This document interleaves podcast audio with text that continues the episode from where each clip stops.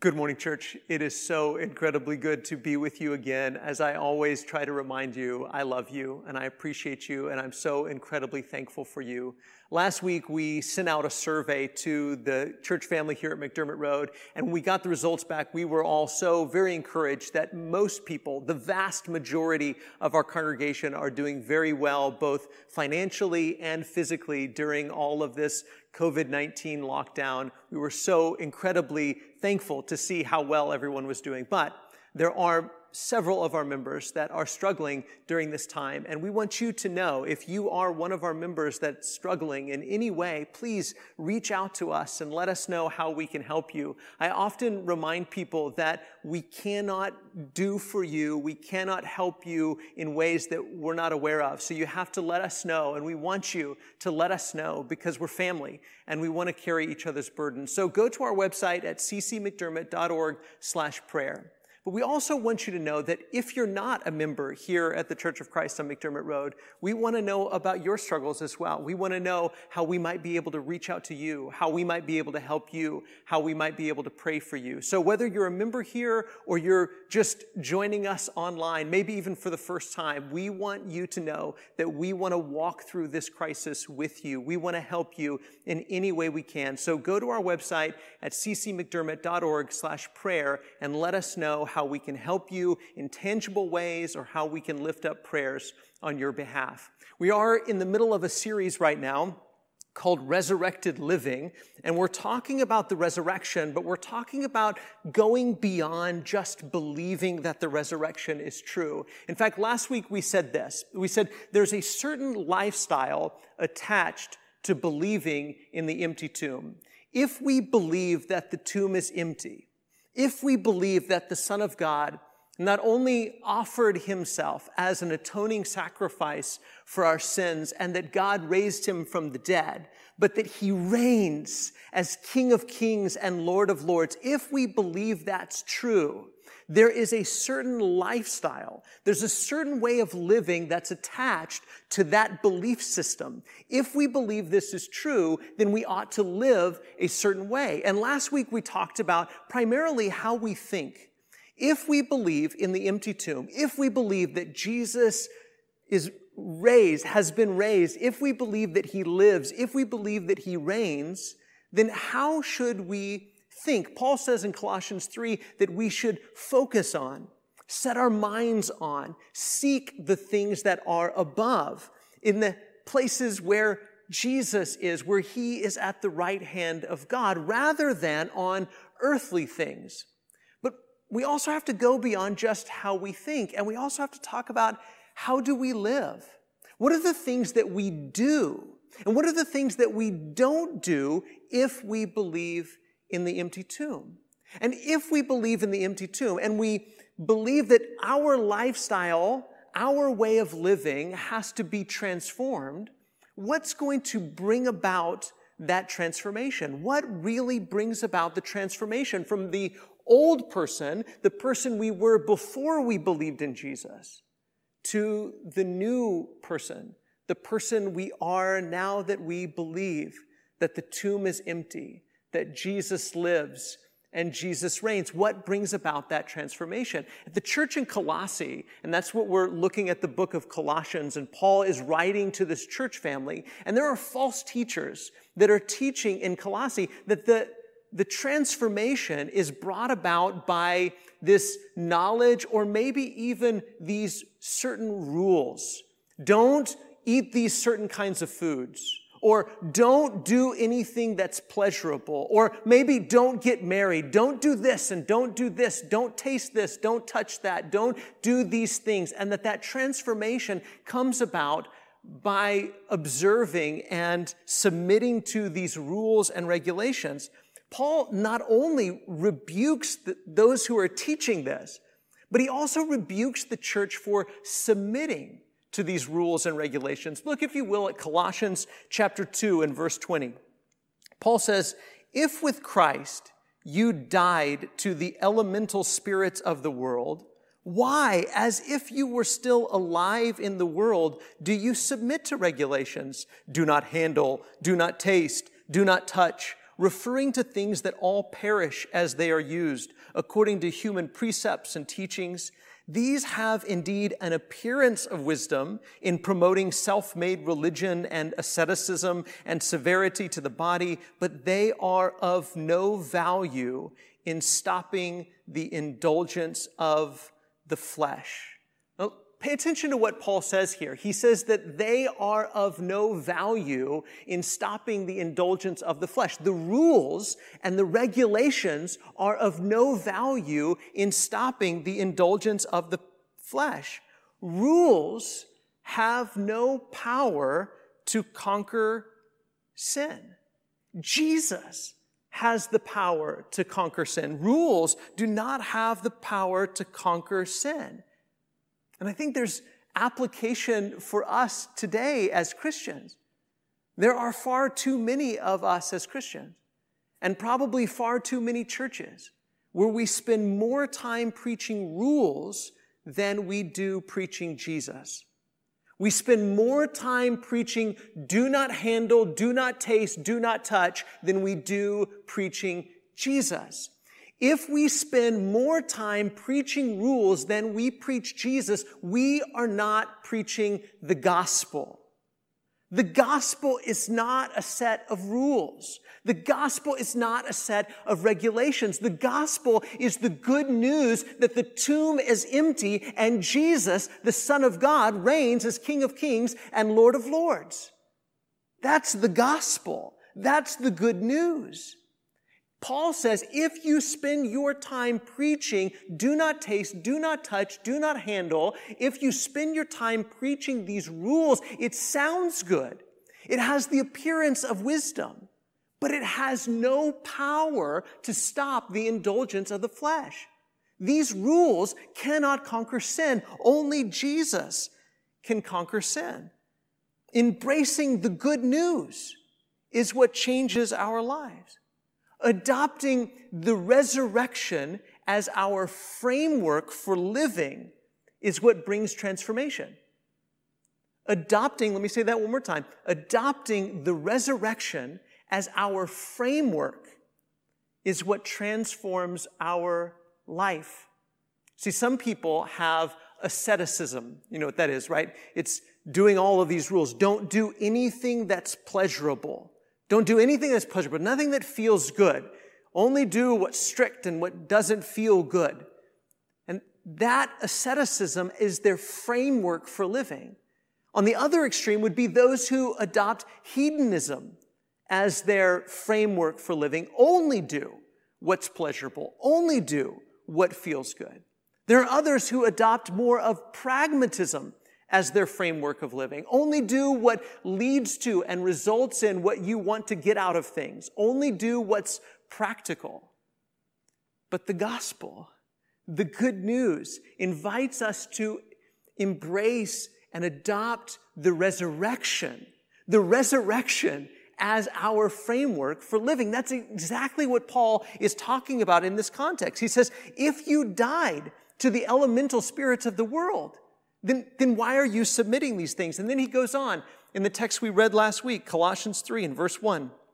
If then you've been raised with Christ, seek the things that are above, where Christ is, seated at the right hand of God. Set your minds on things that are above, not on the things that are on earth. For you have died, and your life is hidden with Christ in God. When Christ, who is your life, appears, then you also will appear with him in glory. Again, adopting, adopting the resurrection as your framework for your identity, for your lifestyle. Who am I? Well, I am one who has died to the things of this earth and who has been raised up to live with Jesus, a totally different, a totally new, a renewed human being with a new lifestyle.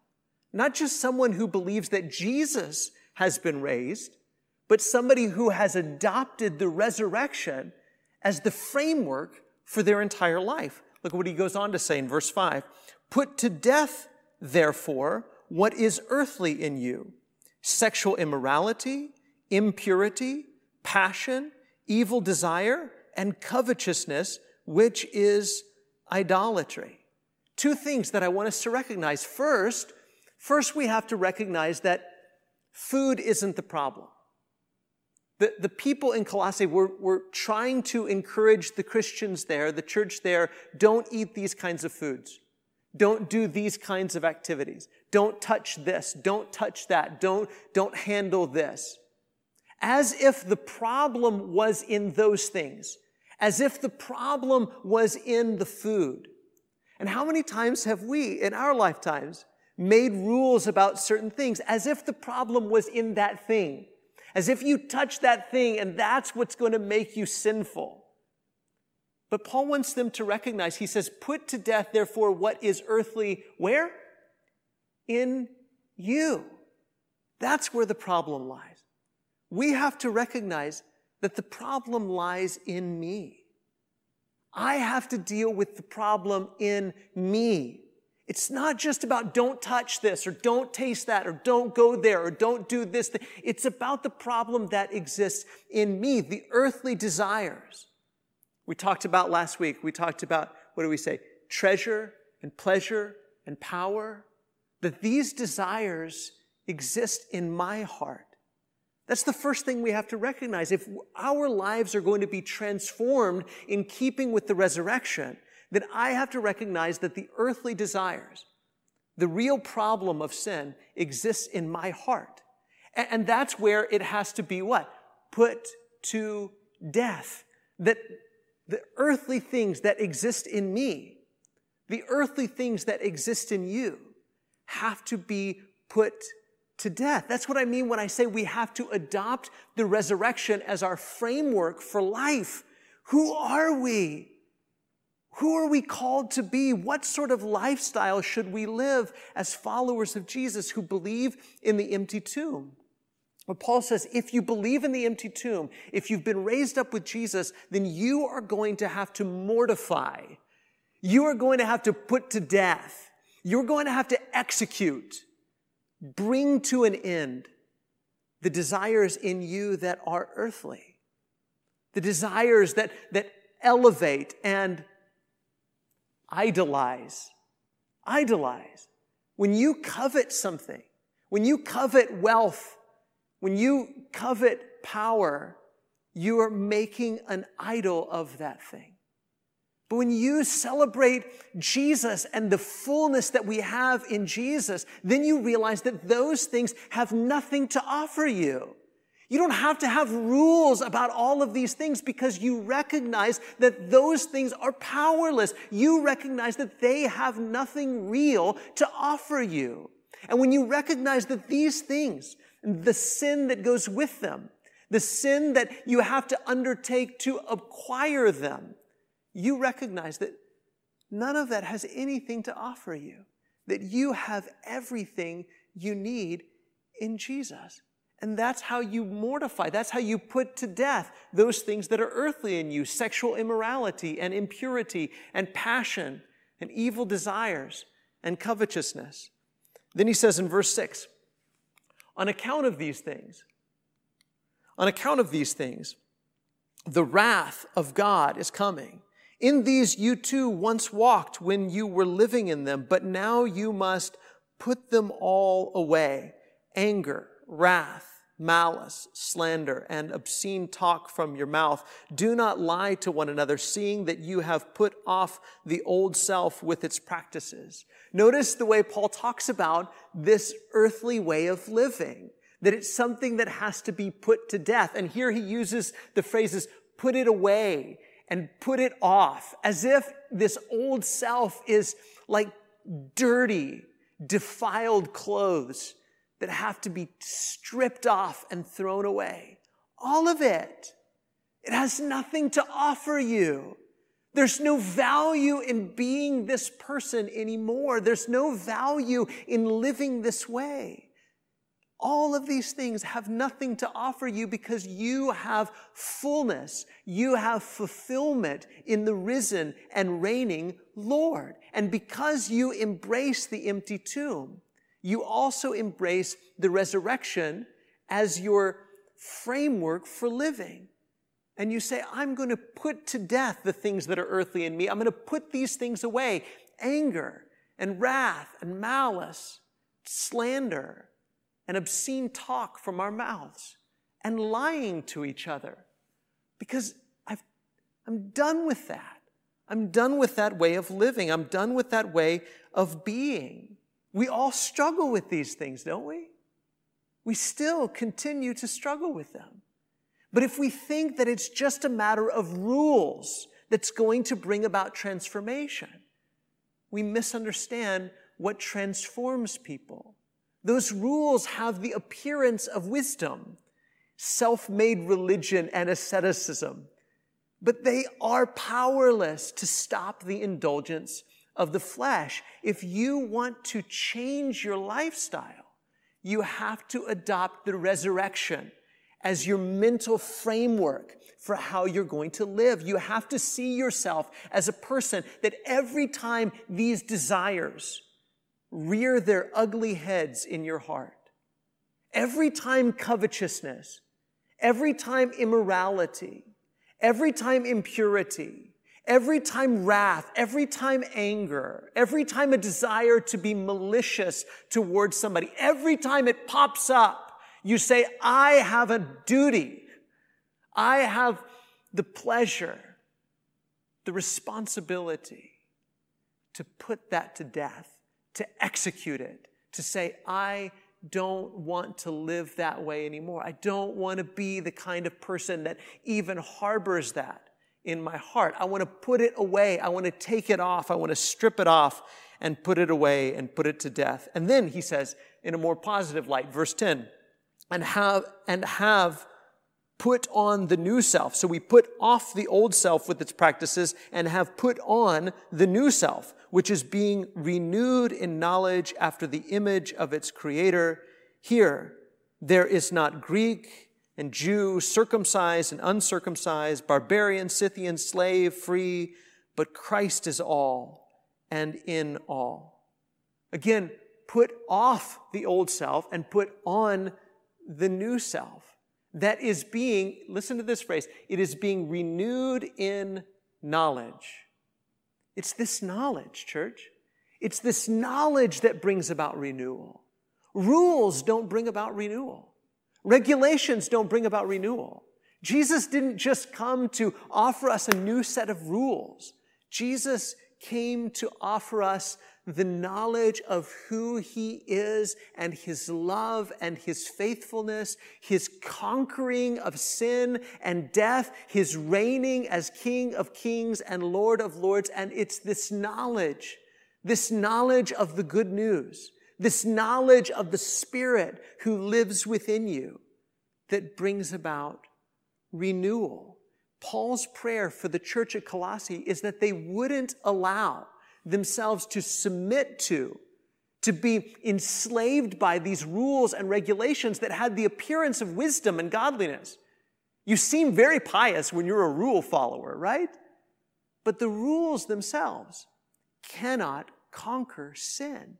They cannot bring transformation. They cannot bring renewal. No philosophy, no philosophy, no framework outside of the gospel of Jesus Christ can bring renewal and transformation. The only thing that's going to bring that renewal is the knowledge of the Creator who has done all of these things for you. And then he says, we're not going to be the kind of place or the kind of people that are saying, well, I'm a Jew and you're a Gentile. I'm circumcised. You're uncircumcised. You're a barbarian. You're a Scythian. You, you are uncivilized people. He says, no, but Christ is all. Christ is all that matters. He's the only one that matters. And Christ is in all. He is in us and he is in everything. And knowing this and accepting this and embracing this is what brings this sort of transformation. Then he says in verse 12, again, Put on then, as God's chosen ones, holy and beloved, compassionate hearts, kindness, humility, meekness, and patience, bearing with one another. And if one has a complaint against another, forgiving each other, as the Lord has forgiven you, so you also must forgive. Now, again, he's telling them to put on all of these practices, not as if they're just rules to follow or regulations to observe or a philosophy to accept. He's saying, put all of these on. Why? Because you are God's chosen ones. You are holy. You are beloved because of who you are in Jesus, because your old self has been crucified with Jesus, has been buried in the water of baptism, and now you've been raised up with Jesus. And after you've been resurrected with Jesus in your baptism, you are God's chosen ones. You are God's holy ones. You are God's beloved ones. You are holy. You are chosen. You are beloved. And because that's true, this is how you should live.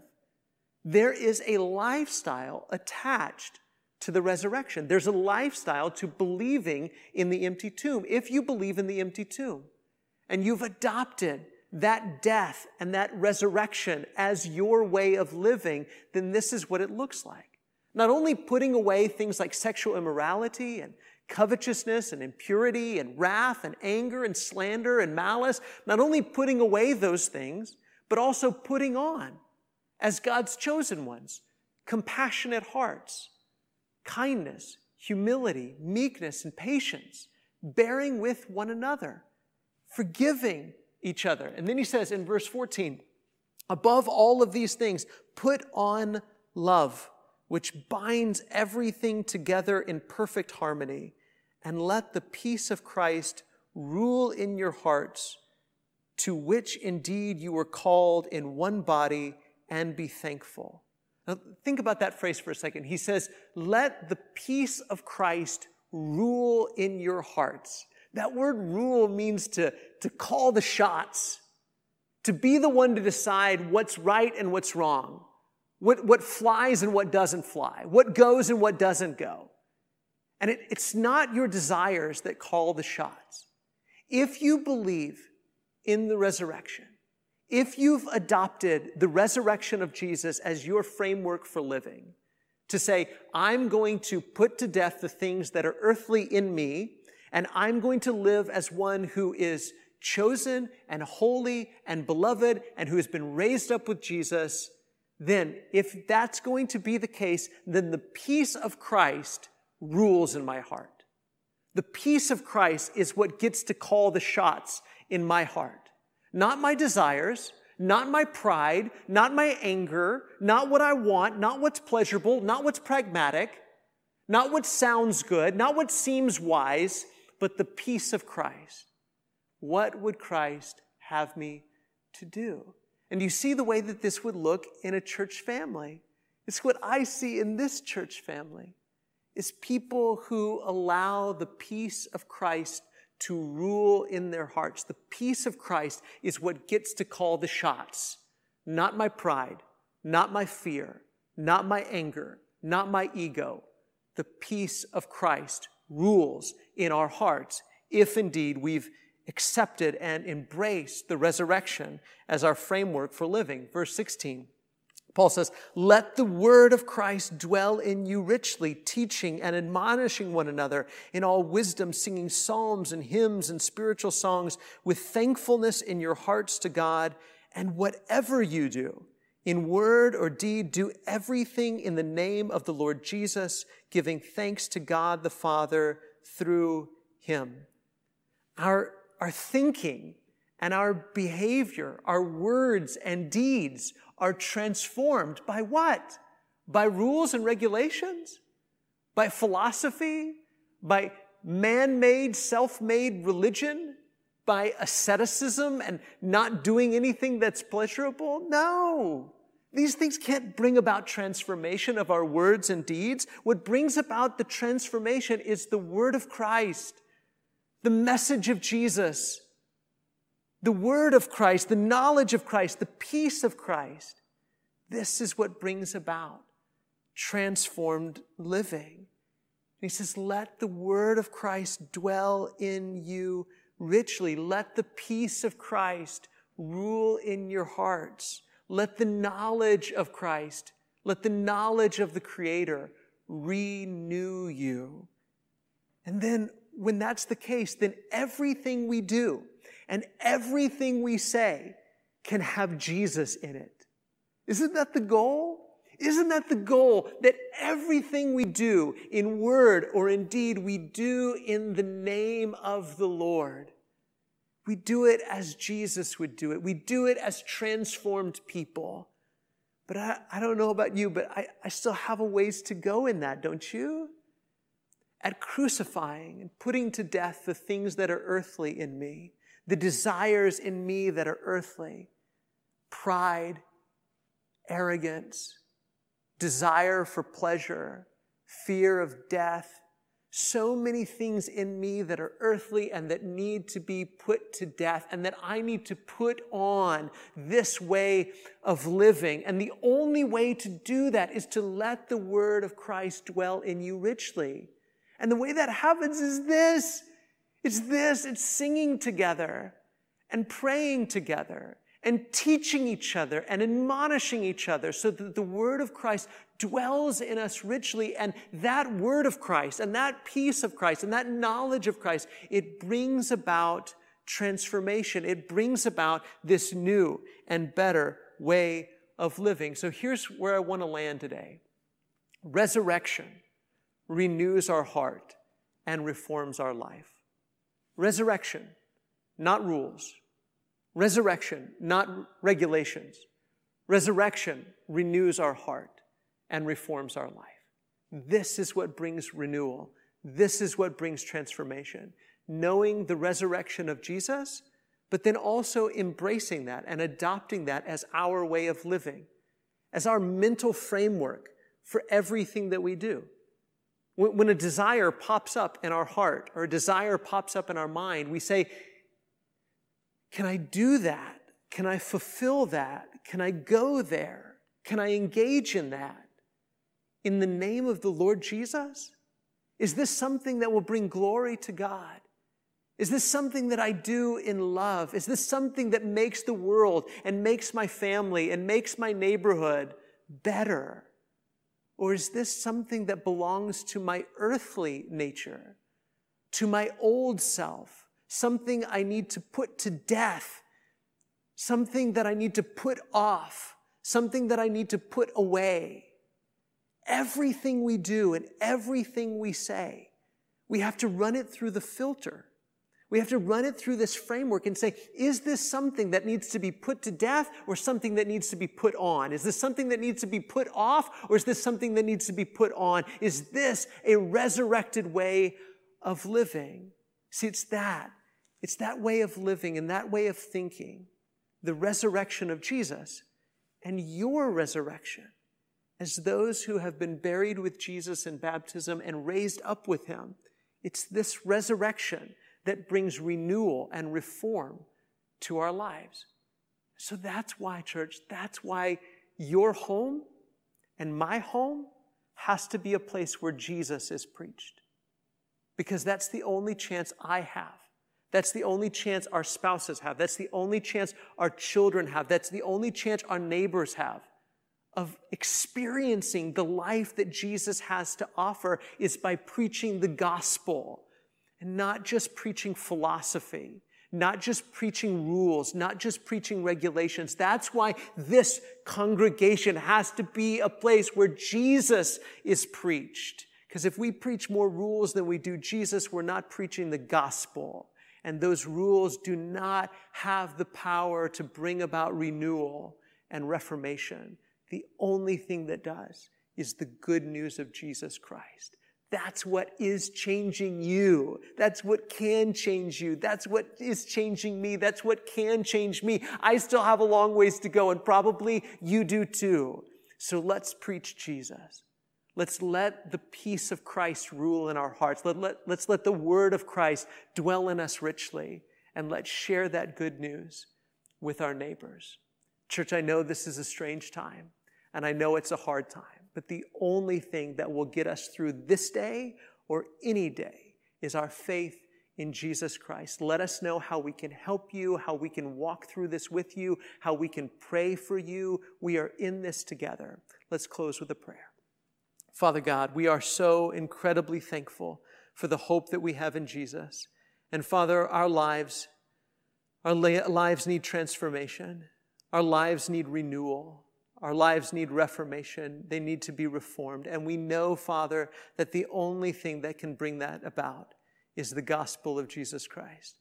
And we pray, Father, that you help us to embrace the resurrection as our way of living. Help us, Father, to die to the things that are earthly within us and to be raised up to walk with Jesus in newness of life. Father, I pray that you bless us with faith and courage, with comfort, with strength, with health. And Father, we pray these things in Jesus' name. Amen.